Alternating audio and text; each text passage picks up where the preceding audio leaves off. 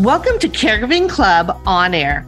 This podcast is dedicated to the millions of family caregivers who want wellness tips and self care solutions, who seek expert advice, and who want news about healthy aging and how to create well home design in our forever homes. I'm Sherri Snelling, a corporate gerontologist, author, and educator, a TV interviewer, host, and news commentator. I'm joining you from Southern California, where our interviews and news take us all across the country to explore the many ways to help you on your caregiving journey and to lift you up here at Caregiving Club on air. Welcome to Caregiving Club on Air. I'm your host, Sherri Snelling, a corporate gerontologist and CEO of Caregiving Club. And for this January episode, we're focusing on January's Financial Wellness Month. And with that, we have a wonderful guest on today, Amanda Stahl from Raymond James, who is going to tell us about the cost of care and what families need to think about and plan ahead for, and how we should be working with our financial advisors. So that's going to be a great interview. In caregiver wellness news, we're going to focus on two aspects of the seven elements of wellness from my new book, Me Time Monday, the weekly wellness plan to find balance and joy for a busy life.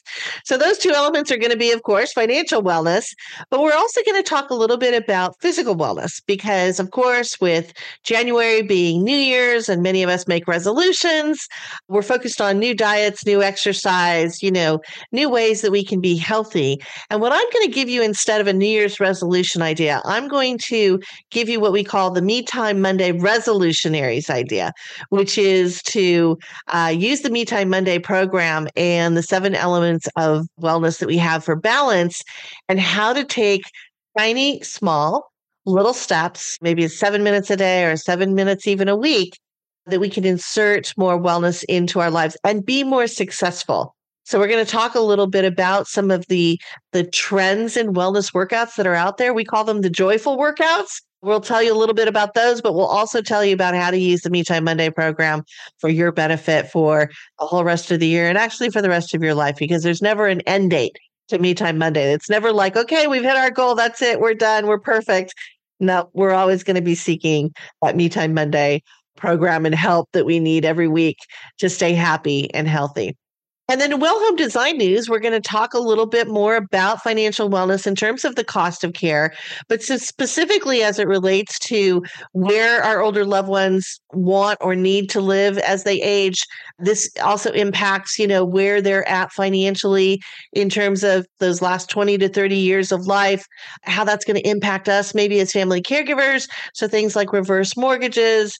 Does your loved one still have a mortgage on their home? Do they need home modification to stay at home, all those kind of costs. We're going to give you some resources and some tools that you can use to find out a little bit more and get ahead of the game in terms of that financial planning and that financial wellness piece of living at home and having, you know, this whole well home design that includes our financial picture for it. And as usual, we're going to end our episode with our Me Time Monday wellness hack.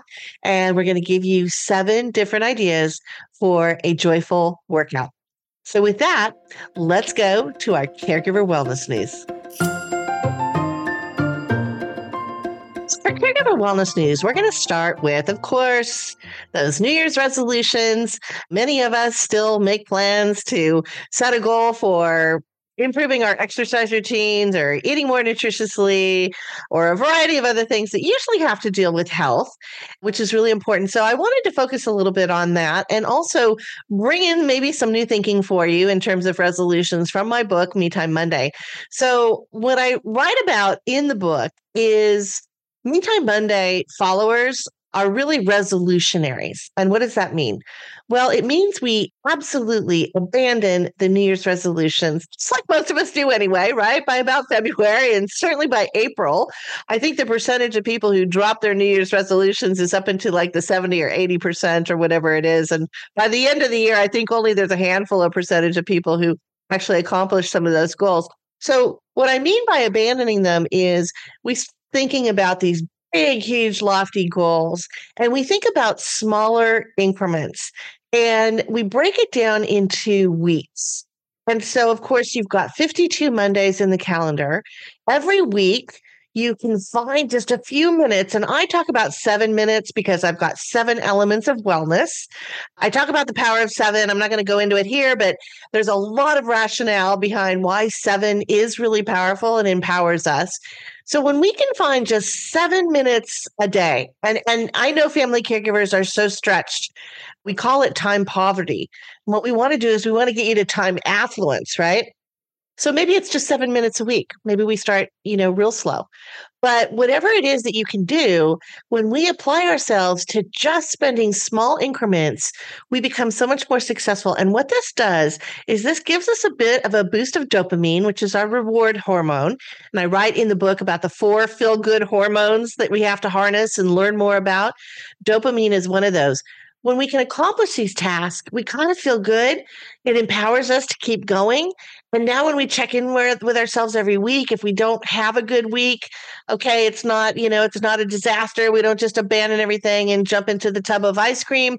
Instead, we can think about going back and and you know recouping and doing something again just for our own me time self care during the week. And I have seven elements of of wellness because very often we talk about wellness in the concept of physical wellness, right? Our bodies. We talk about certainly things like emotional wellness, so doing meditation. Then we stop there. And really, wellness is about a balance in life that is more holistic. It's about spiritual wellness.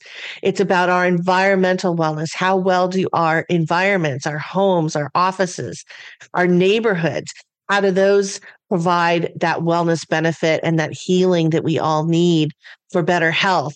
It's financial wellness we're going to talk about. It's uh, social wellness. How well are we staying socially active? So there's a lot of different, I don't know if I hit all the seven elements because I'm trying to think them through in my head right now. Oh, intellectual wellness is another big one. You know, how are we staying engaged and lifelong learning and all of those types of things? So having a balance in those areas is really what brings about the most happiness and the most joy in life. You can be really, really successful in one or two elements, but if the others are out of balance, you're still not really optimally happy.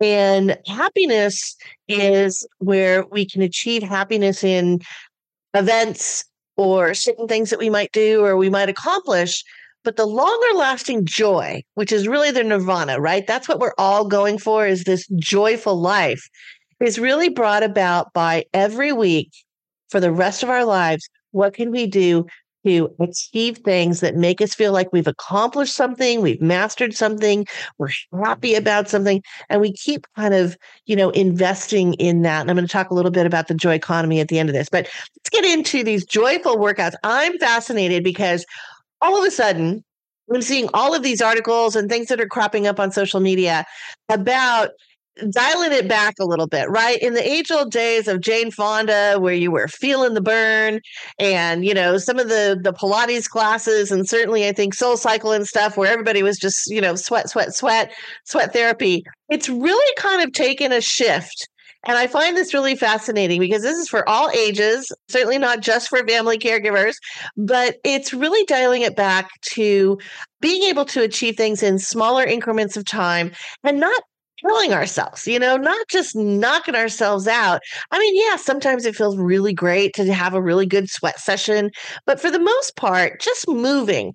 And I wanted to share with you the reason why I've got, for those of you watching on YouTube, I had to put the glasses on because I'm going to read you a few statistics and studies that I've been studying. And, and some of it, of course, is was in my book.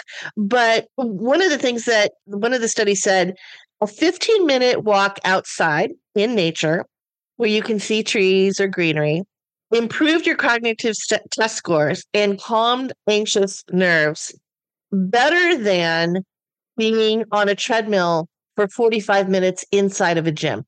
Amazing. 15 versus 45. Okay, I think we can handle that, right? Even if you broke those 15 minutes into two sessions during the day, so you do your sevens, right? Seven minutes in the morning, seven minutes maybe in the afternoon. Make it simple and easy, and it's something you can accomplish. Don't try to, again, you know, bite off more than you can chew.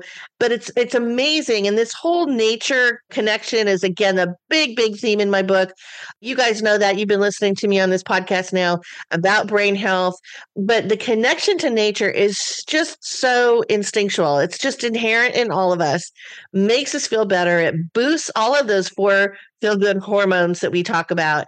And it really has a benefit so that you don't have to spend as much time if you're doing things in nature. So, you know, if you join a Tai Chi class out in the park, that is fantastic. That's probably one of the best exercises, by the way, or exercise class that you can do because it's slow, gentle movement and it's outside and it's in nature. All those things are really great. The other thing is that, you know, Harvard now has come out with a- another study. This is on top of a study they did about three years ago that showed that again we're all trying to get the 10,000 steps in right that's what we were told we've got the fitbits and the apple watches tracking everything it's really 5,000 steps. In fact, it's 4,800, I think, was the latest study that Harvard came out with that gives you enough aerobic activity to improve your blood flow and lowers your blood pressure and reduces your cardiovascular disease risk and even your Alzheimer's risk. So you can see how we don't have to overachieve. If you want to, go for it. I say, if you've got the time and you've got the energy to do it, absolutely do what makes you feel good. But don't beat yourself up and don't have don't have these self-defeating episodes because you can't get outside for a 30 minute walk or you can't go to the gym for you know a one hour class when you can just do seven minutes here and there and it's going to give you the same kind of benefit that you would be getting from all these other things that we think you have to spend and you know invest a lot of time in and a lot of workout gear. I mean, let's let's face it, walking around the block in nature, you don't need any kind of special gear for that. And so this whole green exercise, I think, is something that I find really fascinating. It's certainly a big trend in the Global Wellness Institute report. I also talk, I'm not going to talk today about blue wellness. That's another movement in wellness exercise and wellness, you know, just well being overall. I'll, I'll, do that on another episode. But green exercise is what I wanted to focus on today. And, you know, part of it is because we spend 95% of our days indoors. Again, we're disconnecting our brains from where our brains are comforted and feel safe and secure, which is in nature. Because that we're going back to the ancient brain now. Where's the ancient brain thinking? They're like where's my trees? Where's my fresh air?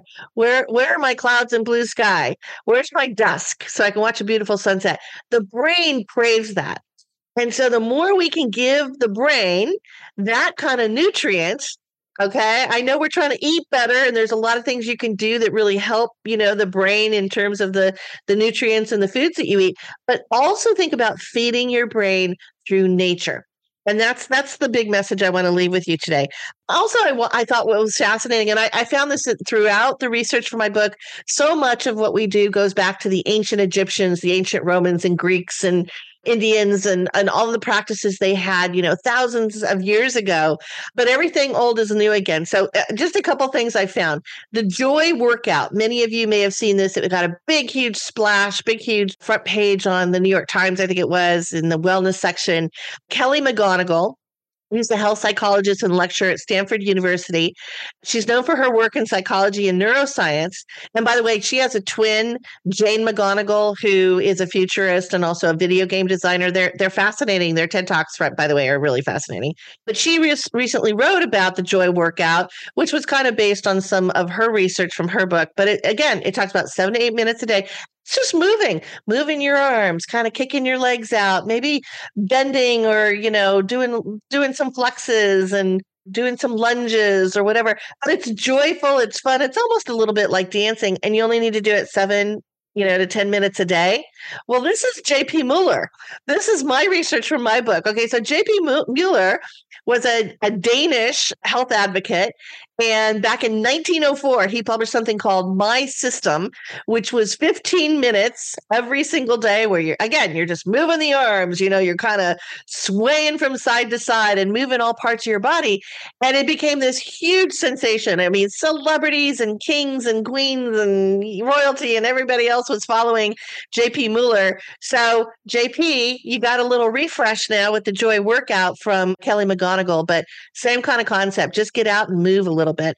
Silent walking, this is one that really fascinated me. So, it was started by TikTok, a woman named Mady Maio. I think I'm saying that correctly, who said that she was doing insane cardio every day. It wasn't really making her feel good and she didn't feel like it was really benefiting her health. And so a nutritionist told her, well, you know what? Try just doing you know, going from 30 minutes a day to like, you know, 10 minutes a day.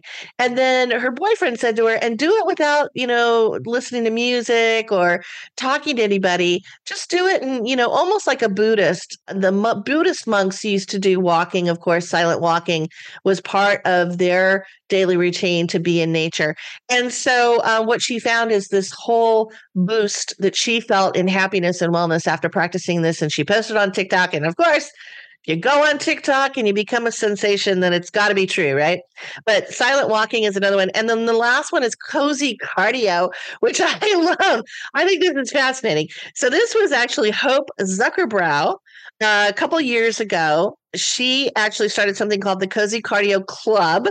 And what what she said is, you know, do things that get your heart rate up, but also just make you feel good. So, you know, yeah, maybe get on the exercise bike, but do it in your pajamas or you know maybe you walk around the neighborhood in your slippers or you know your uggs or whatever and you don't have to worry about doing five miles or getting the you know the thousands and thousands of steps in. Just do it as long as you feel good and then that's fine. Or light a candle and you know do some stretching on the floor with your cat so she she was all into this cozy cardio kind of movement, which really took off again on TikTok and became huge, and lots of millions of followers were doing that. Now, I want to also talk about something else when we talk about kind of financial wellness and happiness and all that, because I write in the book that certainly having financial stability is important because if we don't, we have a lot of stress in our life, and that's going to impact other aspects of our emotional and mental health as well as, well as our physical health. So that's the financial wellness piece. Now, joy economy is something I talk about in my book. It is something that is based on your personal happiness.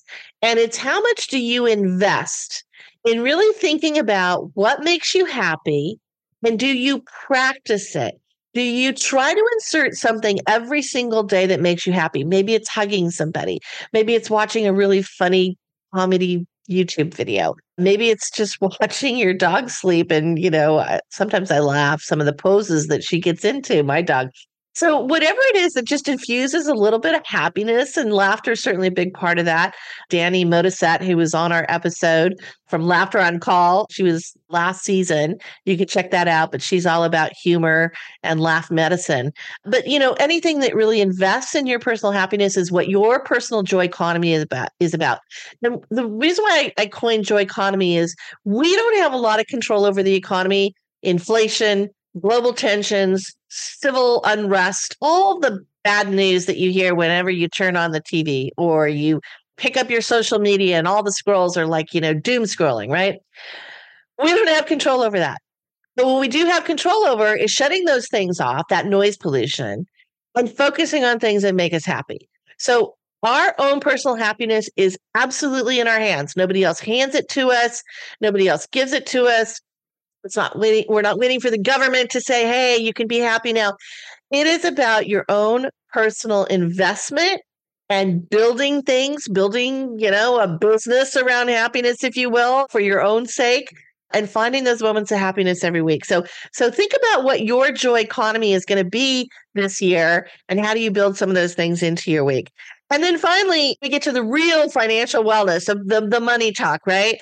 And it's certainly one of the seven elements of wellness. As I said, you've got to have balance, you've got to have stability in your financial life in order to be able to feel like you've got balance in all these other areas of life. I just wanted to read to you a couple things uh, from some surveys that have come out recently. This one actually was from Wells Fargo which I found really interesting. And they're talking about, particularly for women, how do you find financial self care? So, you know, I, am telling you, wellness and self care, it's applied to everything these days, right? So, this survey said men are sig- significantly more likely to talk to a financial professional about their financial health compared to women.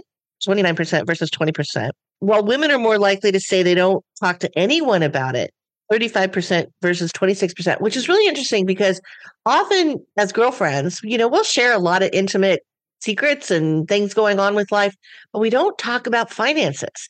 There is still a little bit of that pullback about talking about how well you do financially or you know how much you have left on your mortgage or how much you have in savings or whatever it is uh, meanwhile men are more likely than women to describe their relationship with money in a positive way and women are more reluctant to do that so, this is why I invited our next guest or our guest for this episode on financial wellness to the podcast. Really excited to have her. She's a fellow gerontologist, and that is Amanda Stahl from Raymond James.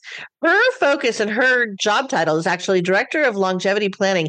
She understands the living longer bonus years, how that impacts families, both the older adults as well as, you know, younger generations who may have to have an outlay of cash, out of pocket expenses to for older loved ones. All of those kind of challenges that we're looking at financially for our future. And I'm really excited to have her on today because they're doing some really great things for their clients, and she's going to tell us about that. And she's also going to help us learn what do we need to think about and what are the things that we should be talking to a financial advisor about? And i think obviously if we can't talk to our girlfriends and we're not really sharing things at least if we can have a financial advisor we can talk to that we can trust that will you know kind of help us navigate through these these bonus years of life and everything i think that's going to be really helpful. So here is my interview with amanda stahl so, as you know, it is January, Financial Wellness Month, and we thought it was a perfect time to bring on Amanda Stahl, who is the Director of Longevity planning at Raymond James. And I find this really fascinating. And we're going to get Amanda to tell us a lot more about her role. But I thought it was a really great time to kind of talk through some of the financial wellness that we know we need in our lives as caregivers. Part of that balance is how do we plan ahead and, you know, for some of these costs with families and all of that. So, Amanda, it's really great to have you on the podcast today. Welcome to Caregiving Club on Air. Thanks, Sherri. I'm excited to be here. Well, you know, the first question we always ask our guests is where are we talking to you from today? I am reporting from the Raymond James home office in St. Petersburg, Florida. Okay, so you've got nice weather. You've uh, got- it's been so nice lately. Not so sunny, St. Pete, but usually it is. yeah, I you know I'm in Southern California, so we kind of mirror you a little bit in terms of some of our weather patterns. I've been talking to some people who are in the Midwest who are you know the 20 below. I can't even imagine. I do not envy them at all. I couldn't do it yeah, me neither. Well, as I mentioned up front, Amanda, you have a really interesting role and job as the director of longevity planning. And I wanted you to tell us a little bit more about what you do and, and also a little bit more also about Raymond James so that our audience understands what services you provide. Sure. So Raymond James is a financial services firm. We have between 8,500 and 9,000 financial advisors located around the country. And they're really focused on helping clients plan for what we say, you know, life well planned. So looking at the financial plan and everything that comes along with that. And I'm there to support our financial advisors and in turn their clients with longevity planning. So as we all know, the stats are out there, we're living longer. How can we help plan for these different things, not just from a financial perspective, but also thinking about all the different resources that you might need to be connected with as well as supporting clients that are needing care or also in that caregiver role.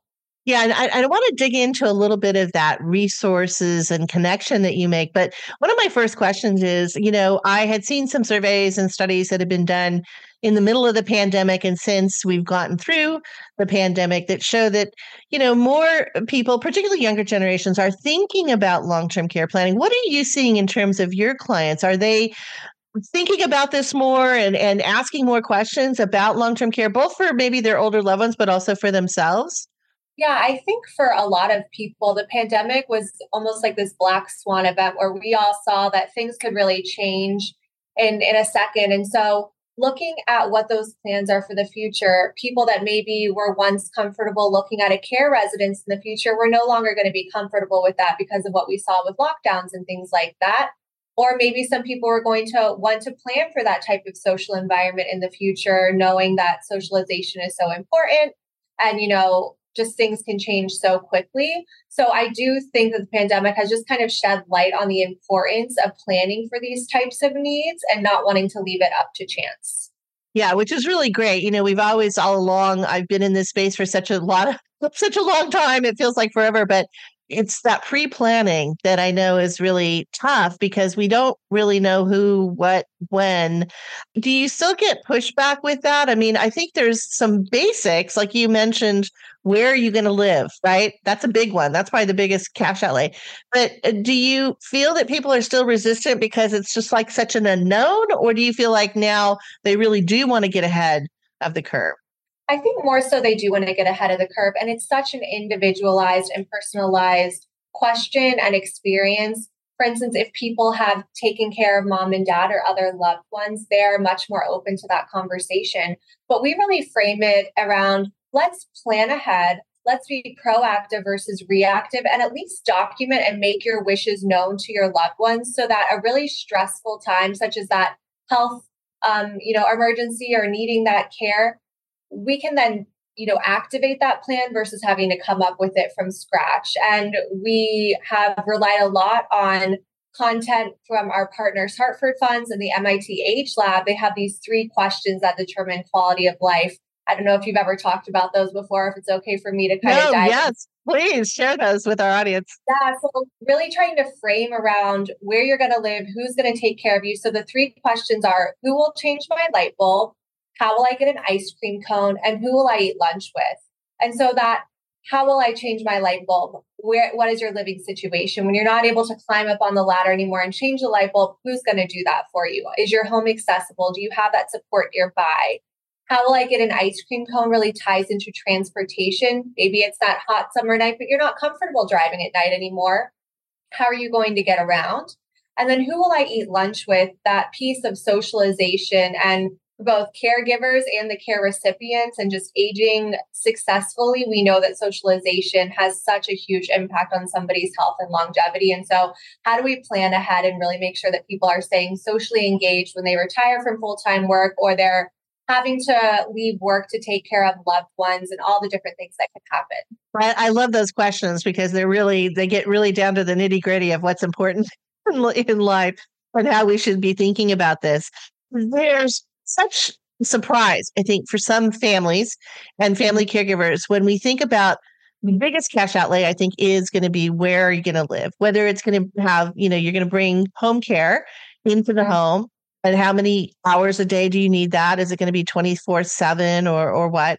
Or are you going to need to move you know, mom or dad to memory care or assisted living or whatever it is. And so what are what are some of the maybe surprises or what are the things that you're guiding your clients to think about when it comes to how do we plan ahead financially for caregiving? I think just having that conversation with loved ones and with family is so, so crucial to understand what do I need to plan ahead for? What is the maybe care recipient going to be able to pay for versus the caregiver or adult children? Maybe one adult child is really involved in the care and another one is able to chip in more financially maybe one is there physically in person and can help get mom or dad to the doctor's appointments and get groceries and help with home maintenance and the other is afar and they're doing more of that financial caregiving. So it's really just again being proactive and having that conversation. I mean when you go into a financial planning engagement and maybe working with a financial advisor if you use those care calculators to look at you know what is the cost of care in my area and what is it going to look like five ten years from now it can really blow up your financial plan and it can be pretty scary.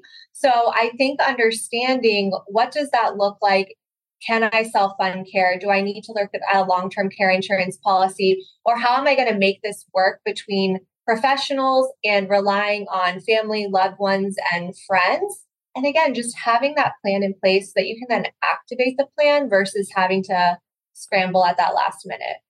Yeah, and you know, to, uh, to your point too, it's I, I've seen numbers, for instance, on average. So this is a very just generic number, I guess, but you know, it can cost between 300,000 and 400,000 for, you know, assisted living or particularly memory care, which we know is more expensive because the average stay for someone in assisted living is, is typically between about three and a half you know, years, maybe five years, can be longer, certainly with memory care. But even that number, when you say 350,000, uh, people are startled because it is a huge number, right? And yes, so yes. you need a long runway to be able to say for that. How do you guide your clients in terms of these numbers being a little frightening and daunting with all the other things we're trying to do? We're trying to save for ourselves and our own retirement, maybe try to, you know, put some money aside for college tuition and all these other things. How does that map out for clients? So again, I think it's very individualized and have they experienced this firsthand or not? Have they been involved in taking care of someone? But we rely on at least for kind of those broad estimates that powers our financial planning calculators, the Genworth cost of care calculator. So you can actually go in down to the zip code, understand what home health care versus memory care versus the cost for a nursing home and type in the year. You know, they're putting in that two and a half, three percent of inflation every year. So that number can get really high. But also just looking at okay, maybe where I live has a really high cost of living, but my adult child lives in a place that is more affordable would it make sense for me to relocate when I'm still healthy and able to make that decision and I'm still, you know, mobile and able to be independent completely so that then they're they're there to help and maybe that adult child can help as well as some professional home health care, different things like that, outlining different scenarios and seeing what's going to work best for that individual and for their family. A lot of times, too, and you see this trend of college towns. They may have lower cost of living, they may have public transportation, they have usually a good art scene, a walkable downtown. So people, older individuals are looking at college towns as a place to move to that again might have that more affordable cost of living and eventual care need. Also seeing companies out there, there's one called Papa that really started in college towns where they are working with college students to go into the homes and help with companion care for older individuals. So, just really a lot out there that you can leverage and just being aware of the different organizations out there and understanding, you know, maybe the town you live in right now isn't going to be the best for your future as you're aging and seeing what your options. Yeah, and I love that you mentioned the Genworth cost of care survey. I love that tool. I think it's great. Anybody can access it for free. We'll have a link, of course, on our episode guide page that because I think it's a great tool. And I love that you mentioned the the Papa. We actually interviewed CareYaya a couple episodes ago, and they're using medical students to come into the home and provide some of that companionship care in obviously you know college towns and university towns so it's really great to to look at those different types of things as we're thinking through all this long-term care i want to go back to you know you mentioned connecting clients to good resources so uh, tell me a little bit more about that because I think one of the biggest challenges that family caregivers encounter is we don't know what we don't know, right? And there are a lot of resources out there and, and things we forget. Like, for instance, if our loved one is a veteran, you know, we're not automatically thinking, can I tap into some of these veteran benefits or, you know, USAA insurance or any of these? So, what are the things that you're doing to help bridge those connections for families? I think that's such a great point, especially caregivers do not have time to be researching and trying to figure out what all of these different resources are that are out there. And so we've tried to employ our financial advisors by vetting resources through our home office to enable them to act as a center point and really connect their clients and their families with these different resources that are out there. So we work with a company called Broadspire Care Management different care managers around the country that can help with home assessments, helping people age in place successfully, find nursing homes or memory care facilities or home health care aides to come into the home. We also work with a company called ClearMatch that helps with making sure you're on the most effective Medicare policy. Is it the most cost effective? Does it have the doctors that you need? Is it covering the prescriptions that you're taking? Also, a company called Everplans, where you can go in and store and organize all the information you can imagine about your life, really providing that peace of mind to know if something were to happen to me, whether that's somebody passes away or a medical emergency, I've stored, organized all this information and shared it with my loved ones. And also a company called EverSafe, which is identity theft protection, great for people of any age, but then they have specialized features for seniors so that perhaps you have an older loved one that is needing a little bit of help, but they, you know, you don't want to take the financial reins away. You can set it up so that you are monitoring their accounts and you can receive their alerts alongside them so that if anything is off or unusual, you're getting insight into those anomalies versus relying on that older individual to come back and report it to you. A lot of times with elder fraud, people can be embarrassed or they don't know what's going on. And so just having insight into that financial picture. So those are some of the key ones that we work with that our clients have really enjoyed and that have provided a lot of value to them and to their families. What I love about what you're doing is, you know, in the past it was, oh, you should look into this, or you, you know, you should compare Medicare plans, but it was a handoff, right? And again, the caregivers are out there navigating on their own. You're making the connection, and you're creating an ecosystem that at least they feel some trust in, right? That, okay, I can go check this out. This is going to really help me out in this area. I love that because I think we need more of that. I think we do need to help the caregivers in really guiding them to good resources out there. And, and you mentioned EverSafe. We we also interviewed Liz Loewy. We love her. She talked to us about romance scams and grandparents and all those things that can help your older loved ones avoid. You know, when we were talking earlier about how to have these conversations. Do you feel that financial advisors are really almost helping to facilitate more of these conversations in families? Or, I mean, you know, they're not reactive, right? The clients aren't saying, oh, maybe we should bring my family in, or maybe how do I talk to my kids about that? I mean, do you feel like the financial advisors are really playing that role now of helping people to understand there's got to be good communication? I think so, especially because the finances can really be the impetus for that family to have the conversation because it is a difficult topic to broach. But if you're coming in, working with a financial advisor, looking at the financial plan, seeing the illustration and understanding these different buckets and where different pieces of funding may go, it can really help just spark that conversation. A lot of clients will say, I never want to live with my adult children. Others would say, I never want to go into a nursing home. So just having, again, that conversation with the family. Oh, well, I'm going to move in with my daughter. Does she know that? Is her home accessible? Is there room for you? So, really just opening up that conversation. And yes, I think that the financial advisor is really well poised to help do that because they're used to having these kind of sensitive conversations all the time. Yeah, which is really great. You know, one one question I I had sent you some of the questions I'd ask when I hadn't put on there, but I know it's it's coming up a lot more is the role of technology like AI in mm-hmm. being able to help us, you know, whether it's planning financially or doing other things. I, I would love your feedback on that if you want to share some of your thoughts, because my belief is, and I, and I think it's true of financial planning too, you know, caregiving, in my opinion, is always going to be high tech plus high touch. I don't think you're going to be able to remove that human element only because of the we're social animals. We need that human touch in order to thrive. We can't completely get rid of that. I think also on the financial side, we need the trust that almost comes with talking to a human, you know, uh, meeting with somebody maybe in person. Give me your thoughts on all this new technology and particularly this whole, you know, focus that we have now on AI and artificial intelligence. I 100% agree with you, both for caregiving and financial planning, high tech, high touch, leveraging the technology to be so that you have more time to do those high touch activities that you might need to do. So, with the caregiving, something like an EverSafe, they're leveraging AI and machine learning and the, their algorithms to look at that full financial picture and then employ the caregiver with the information that they might need versus the caregiver having to go in and check mom or dad's credit card account and checking account and just getting getting insight. That way it's saving them a lot of time and being able that for them to have a more intelligent look at that picture.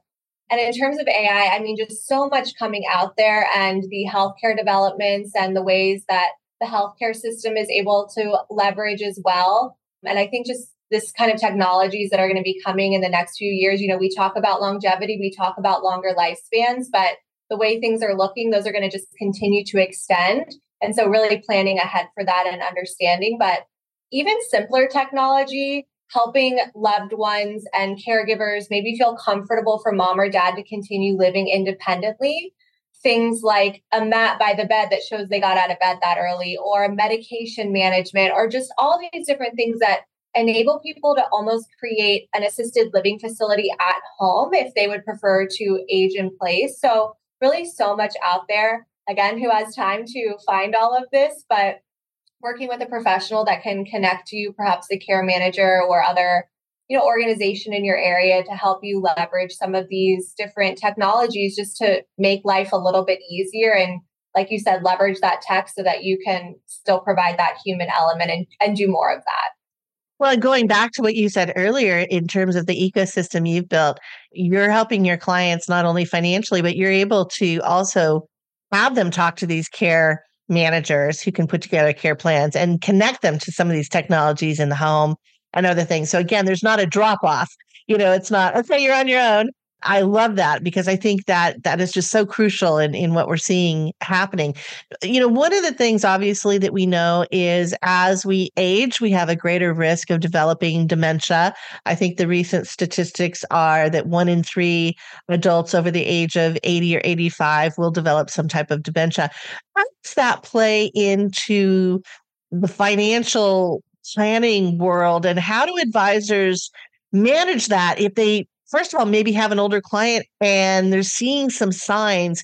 I know there's privacy issues and other things. How, how does that work in terms of what, you know, what what should we know as family caregivers if if the financial advisor is seeing something that might be off?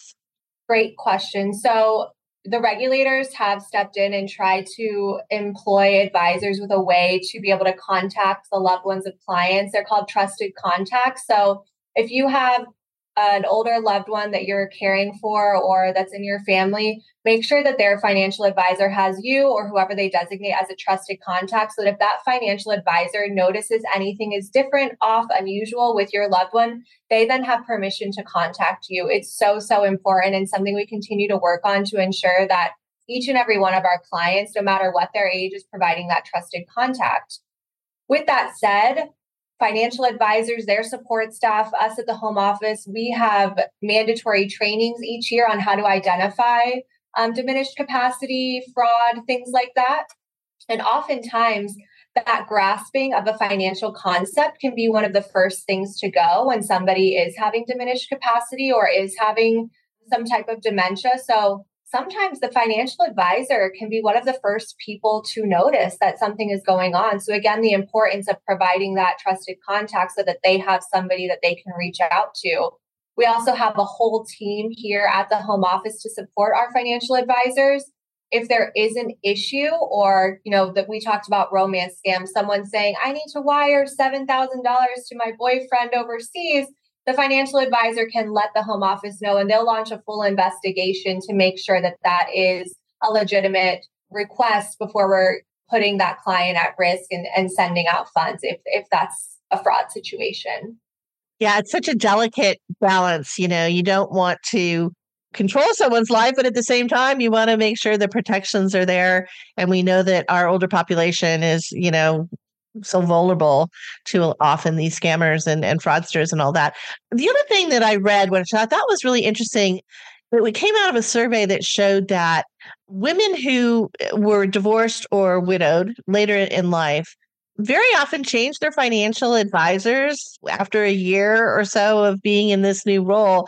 But I just wondered if you have any thoughts or comments around, you know, advising solo agers, which we have a lot of now. You know, again, we know women do live on average three to four years longer than men. But, uh, you know, is there a difference between advising men versus women or any nuances there that our caregivers should know about?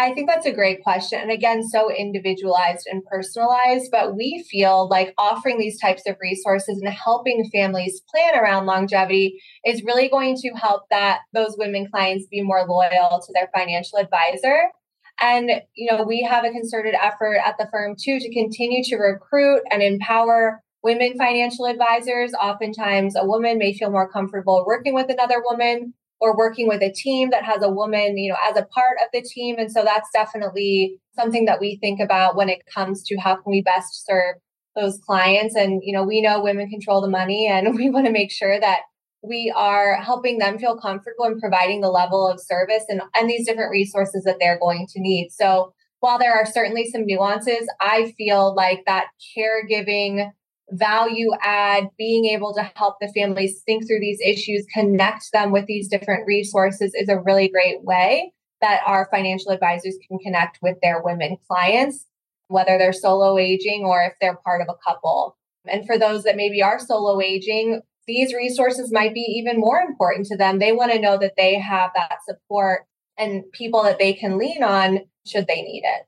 Yeah, I think that's absolutely the truth. I noticed even just in my own personal, when my stepdad was still alive, he and my mom didn't share quite as much, you know, details and information. It was always like, "Oh, don't worry about it, honey. Everything's kind of taken care of." Even though I was in this this you know world of uh, wanting to have these conversations, but once my stepdad passed, my mom then was certainly looking for more security and support and was you know willing to to share and open up a lot more. So I, I found that just personally had happened in my experience.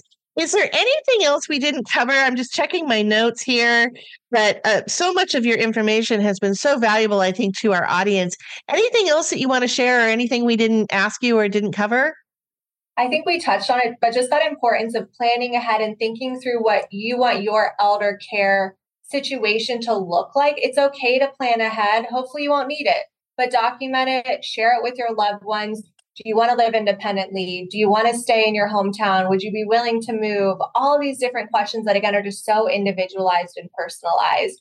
So make it a little bit easier, give the gift to yourself and to your family and document some of that information. I mentioned Everplan, they have a whole elder care living wishes questionnaire as part of their platform, asking questions like Do you want to be able to have your pets with you, cook your own food, you know, have your own furniture, all these different things that we don't necessarily think about as we're planning and, and thinking about what our life situation may look like in the future. Absolutely. Yeah. We don't think about those little things like, you know, maybe grandma has a pet and yet your child is allergic to the cat or whatever right? You know all these things that happen when we're looking at maybe merging our families or you know helping out and all that is great. Well amanda it's been great talking to you. I've really enjoyed all the great information you've been able to share with our audience and so where can our listeners find more information about raymond james Thanks, Sherri. Lots of more information available at raymondjames.com slash longevity planning. And I have more information at amandastahl.com. Awesome. Well, Amanda, it's great talking to you. Thanks again for being on our episode. So, wasn't that a great interview with Amanda? So much good information. And I think it really gives us some things to think about as we're planning as families for long term care for both ourselves, but also our older loved ones, and, you know, what we might have to uh, be investing in in terms of of taking care of our older loved ones. So with that, I'm going to turn to now Well Home Design News, and I took up a lot of time in our caregiver wellness news, so I'm going to keep this somewhat short for you. But there were some interesting things. You know, Amanda mentioned the Genworth Cost of Care Survey, which is done every year by Genworth, and we'll have the link on our episode guide page. But I did want to let you know that it is a great, great tool if you're trying to understand understand what is the cost of caring for my loved one in all different kinds of scenarios. So it has, for instance, the cost of adult daycare. So let's say your loved one is still living at home, but you're worried about them being alone during the day. So you invest in adult daycare where they can go Monday through Friday, or maybe they go a couple days a week, a week or whatever it is. It'll give you that cost. It then also gives you cost of home care. Now there are two types of home care, and uh, we're going to learn more about home care in our February episode. But just to give you a real quick idea of what happens in the home, there's personal care, what we call personal care, which is kind of more companions. It's uh, direct care workers who can come in and maybe do a little bit of light home uh, housework and maybe prepare a meal, take a loved one, you know, to a doctor or to visit, you know, friends or whatever it is. But they're but they're not doing really medical care.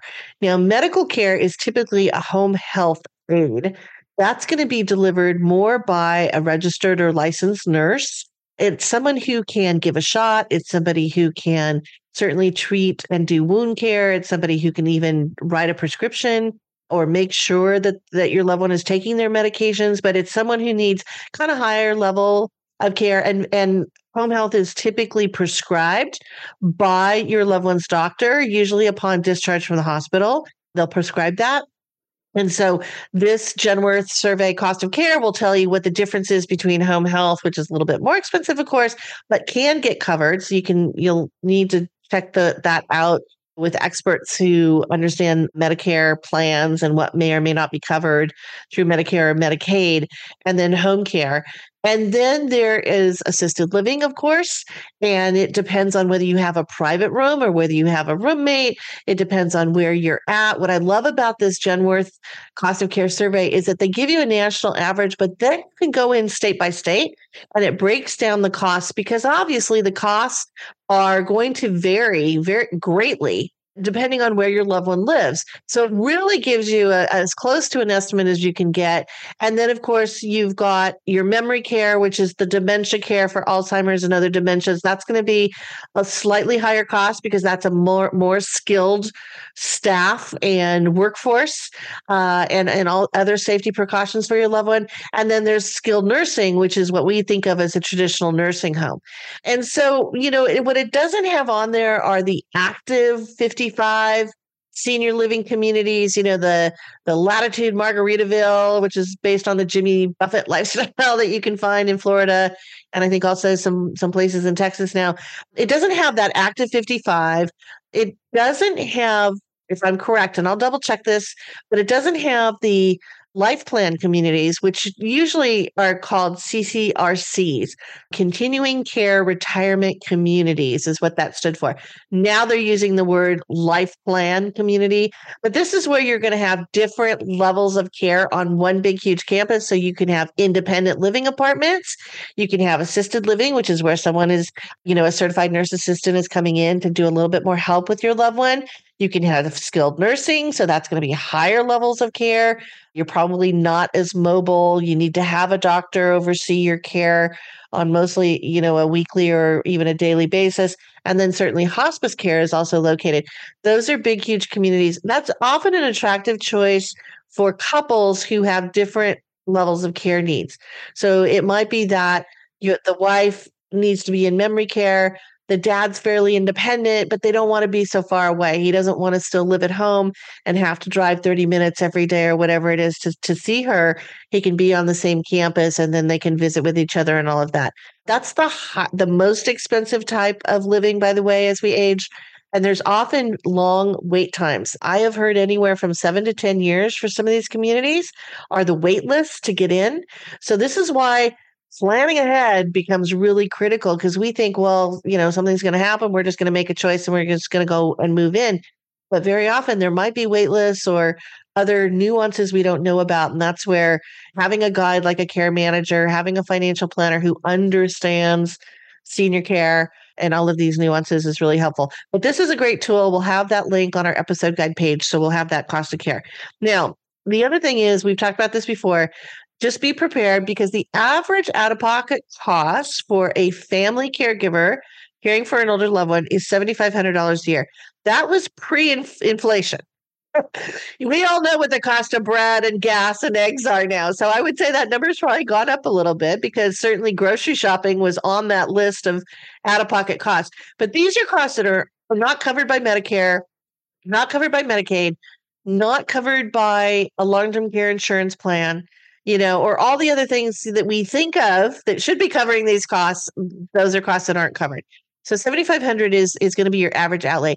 Some people, particularly if you're a long dif- distance caregiver, you don't live in the same town as your loved one, the costs are going to be higher because you're going to need more help. You're going to need more services, maybe it's transportation or meal delivery or again, home care. So those costs are going to go up definitely if you're a long distance caregiver and and then dementia care as i mentioned is a specialized type of care so that's always a little bit more costly than the average care. Now something that i found really interesting i want to just share with you quickly is the harvard joint center for housing does studies particularly on living longer and longevity and how that's impacting you know overall societal health and financial wellness and all this. And they came out with a study just about a month ago. It's just at the end of 2023 I wanted to read this to you because I found this really fascinating and, and actually a little bit new. I had not heard a lot of this statistics before. So between 1989, okay, that's a while ago, and 2022, the share of homeowners 65 to age 79 who still had a mortgage that they were paying on increased from 24% 41% and the median mortgage debt shot up to over 400%, which was about $21,000 in 1989 to over $110,000 in 2022. So what does this mean? Well, clearly the cost of care and the cost of everything in our lives has gone up. And a lot of older adults are needing to tap into that home equity or, you know, they've they've taken on additional loans or whatever that's pushing their mortgage out, but you know, they they haven't paid off their mortgage. Very often in years past, it would be like, you know, your parents or grandparents would have paid off their home. It now becomes a valuable asset, you know, that goes into the trust or whatever that gets passed down. It's called wealth transference to younger generations. Well, that's maybe not going to be there anymore. So, you know, we have to plan ahead for these things. We have to know what the financial picture is with our loved ones. But if there's still going to be a mortgage left on that house, you know, again, for your own financial planning, you need to understand that because it may impact how you're looking at, you know, what you possibly might be inheriting or whatever. Also, 30% of homeowners over age 80 are still carrying mortgages and only 3% of people over 80 were three decades ago still had a mortgage. So, again, things are really changing. Uh, it also makes it tough because if you still own on your home and your loved one has to be moved into an assisted living or a nursing home or a memory care facility, obviously selling that home, if you still have a mortgage on it, isn't going to leave you with the full equity, full value of that home that maybe you could have used to apply towards that long term care cost, which is completely out of pocket, by the way. Nothing Medicare, Medicaid don't cover it for the most part. Medicaid might care, cover a little bit. You really need to think about that because you may not have as much then in the kitty in the savings to apply towards that long-term care. All of these are conversations that are really tough to have, I know, as families, but this is where financial planners, as Amanda said, can help facilitate those conversations and bring families together to do better planning, you know, in total. The other thing is reverse mortgages, of course. You know, you probably heard a lot about those. Maybe we'll get an expert to come on and tell us more. But in a reverse mortgage, once your loved one has to leave the home, the mortgage then reverses to the company that took on that reverse mortgage loan to give your loved one money at the time that they needed it. But let's just say mom needs to move into memory care well you're thinking well we'll sell her house and maybe we'll get 400,000 out of it and that should that should do, do us really well to cover the Medicare you know the memory care costs uh-uh that home is going to revert completely to the mortgage company that gave you the reverse mortgage. Now you got nothing unless mom has savings or other things. So again, just stuff to think about. I know it's tough, but it's just uh, all new stuff, right? Because we're living longer, we don't think about it. And then lastly, home modifications. You know, if your loved one wants to stay living in their home as long as possible, you really have to think about modifying that home for safety as well as quality of life. And there's so much fantastic stuff out there. There's a couple people I'm I'm reaching out to to have on the podcast. Some really fascinating stuff we're going to share with you in the next few episodes. But you know, home modifications are beautiful now. When you think about aging in place, which is what the industry calls it, you know, I hate that term, but the the manufacturers and the you know the furniture designers and the interior designers everybody has really stepped up and boy is there some beautiful stuff out there it is safe for you and and it makes it accessible and everything but it's it's also really beautiful. It's not yesteryear's you know home modification for aging in your home. So we will we'll have some of that and you know, one of the things I found fascinating is there was a survey that came out that said a lot of people in their 70s are modifying their homes. So I know my mom did. She redid her bathroom. It's gorgeous, but it's also very accessible, universal design. So way to go, mom. But you know, a lot of people who are older are looking to make those modifications in their home so they can live there as long and as independently and safely as possible. So with that, we're going to go to our Me Time Monday wellness hack. And what we've got for you are seven kind of cool ideas for how to create a seven minute joyful workout.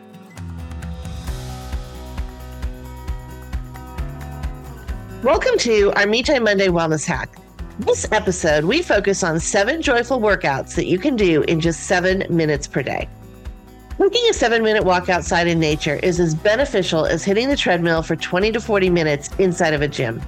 Let your eyes take in all the green or colors of the season, smell the air, use your five senses to start your day with a multisensory workout of sight, sound, smell, taste, and touch.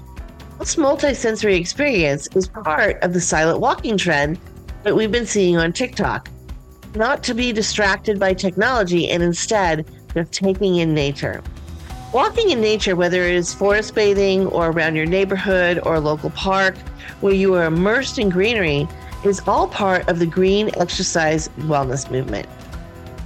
Walking your dog may reduce the risk of dementia for both of you. Studies show dementia affects between 15 to 35% of older dogs. Dog Aging Project found that dementia is more than six times higher in inactive dogs. So grab the leash take Fido for a fitness break for you both. Think of healthy habits in seven minute increments, but if you do it every day, you have 49 minutes of healthy activity every week. So, what are some of the things that you or your older loved one can do in just seven minutes? Well, you can do chair yoga, you can find YouTube videos for guidance or take a class. You can also do Tai Chi, which often is done outside in parks. Or again, you can find an online class or video to guide you in the graceful, slow movements that really you can do anywhere. Lunges or squats while you're waiting for your lunch to cook in the microwave are a great way to work out those legs. And deep breathing and inhaling for four seconds, holding for seven, and exhaling for eight seconds helps calm the vagus nerve and our stress responses and brings us back to balance. Now, whenever you feel stress or a headache coming on, drink eight ounces of water. Often headaches are caused by stress, which makes us dehydrated. And you can also do things like stacking. For instance, you can stretch while brushing your teeth. This is something that I got into every day where I throw one leg up on the counter and I, while I'm brushing my teeth, I'm stretching on that side with that leg, then the other leg. And within two or three minutes, I've brushed my teeth and I've done a little stretching workout. It's great to help fight osteoporosis and also helps with painful joints. Simple chores is something Gretchen Rubin talked about in her book, The Happiness Project. But beyond happy, you feel you've accomplished something in your day. And when you look at what you've done, it helps provide a sense of resiliency, even when, as a caregiver, you don't have a lot of control over things. So, what are some of the simple chores that can get you into this seven minute resiliency zone? Well, just making your bed every day is an accomplishment and makes you feel like at least you got something done. Washing the dishes after you eat, maybe it's only one or two dishes and this only takes a couple of minutes. Maybe chopping your food when you get home from the grocery store and storing it in the fridge, um, not when you're exhausted and you can still toss things together rather than waiting when you're out of time and you aren't able to put together a nutritious meal. Also, climbing stairs when you can. It's the caregiver solution not going to the gym. Or parking in the middle of the parking lot when you do go to the grocery store or run errands again, it's a way that you can walk every day and get a few more steps in. Um, but you're thinking, where will I find the time to wash the dishes? I don't even have time to comb my hair. Well, again, take it in small bites, baby steps, or what we call microflows in my book. So it doesn't overwhelm you. Just one wash dish, one stairwell a day, one made bed at a time. Kelly McGonigal, who's a health psychologist and lecturer at Stanford University, is known for her work in psychology and neuroscience. And she recently wrote in the New York Times about the joy workout, which is part of her new book. And it can be done inside or outside, taking just seven to 10 minutes a day. This fun, fast fitness regime is really just a refresh of JP Mueller's My System, which is a 15 minutes a day workout for health's sake that he published in 1904, kind of showing this as everything old is new again. I write about JP Mueller's system in my Me Time Monday book, but really it's just about a joyful almost dance that you can do in seven minutes where you're getting your, your aerobic uh, heart rate up, stretching your arms to the sky, bending your knees and bringing them to your chest, and just kind of bouncing around and feeling joyful. Now, another trend that we see in workouts is called cozy cardio. And it began again on TikTok as a way to tone down those sweat sessions of the past. So, this is more about taking a page from hygge, which is the Danish word for cozy.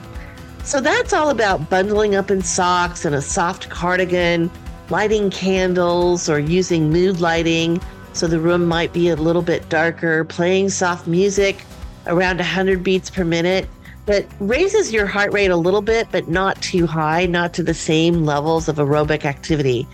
And then having a warm bed- beverage that's awaiting you when you're done. It's not about pushing yourself too hard or trying to meet a goal of a certain amount of time or miles that you might do on a treadmill.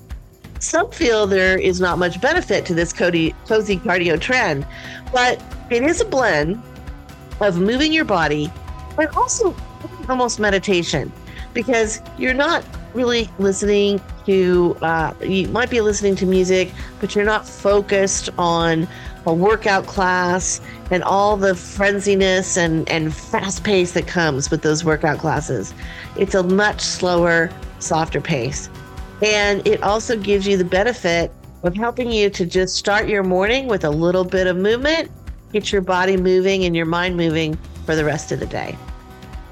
And finally, getting your hands in the dirt is one of the biggest trends since the pandemic. The need to connect to the earth, see living things that are growing, is beneficial to both our physical and emotional wellness. Now, for older adults who find typical gardening difficult, you can create raised flower beds or plant beds so there's no bending or kneeling. Or you can also bring the plant life inside with the latest indoor gardening technology called hydroponic gardening systems that use LED light to grow the plants. And it also provides a compact indoor garden that uses water, but not the mess of soil or pests. We hope you enjoyed this Me Time Monday Wellness Hack. Each episode of our Caregiving Club on Air podcast will feature a new Me Time Monday Wellness Hack. You can find these and more in my book, Me Time Monday, the weekly wellness plan to find balance and joy for a busy life. And you can visit us at MeTimeMonday.com or CaregivingClub.com. I hope you enjoyed this episode of Caregiving Club on Air. Please hit the subscribe button to listen to us on our newest channels Amazon Music, SiriusXM, iHeartRadio, Pandora, as well as Spotify, Apple, and Google Podcasts, and other listening channels. Check out all the resources and article links on our episode guide page at caregivingclub.com. Just hit the podcast tab at the top. And you can also email us with comments and questions at podcast podcastcaregivingclub.com. Thank you again for listening. Take care and stay well.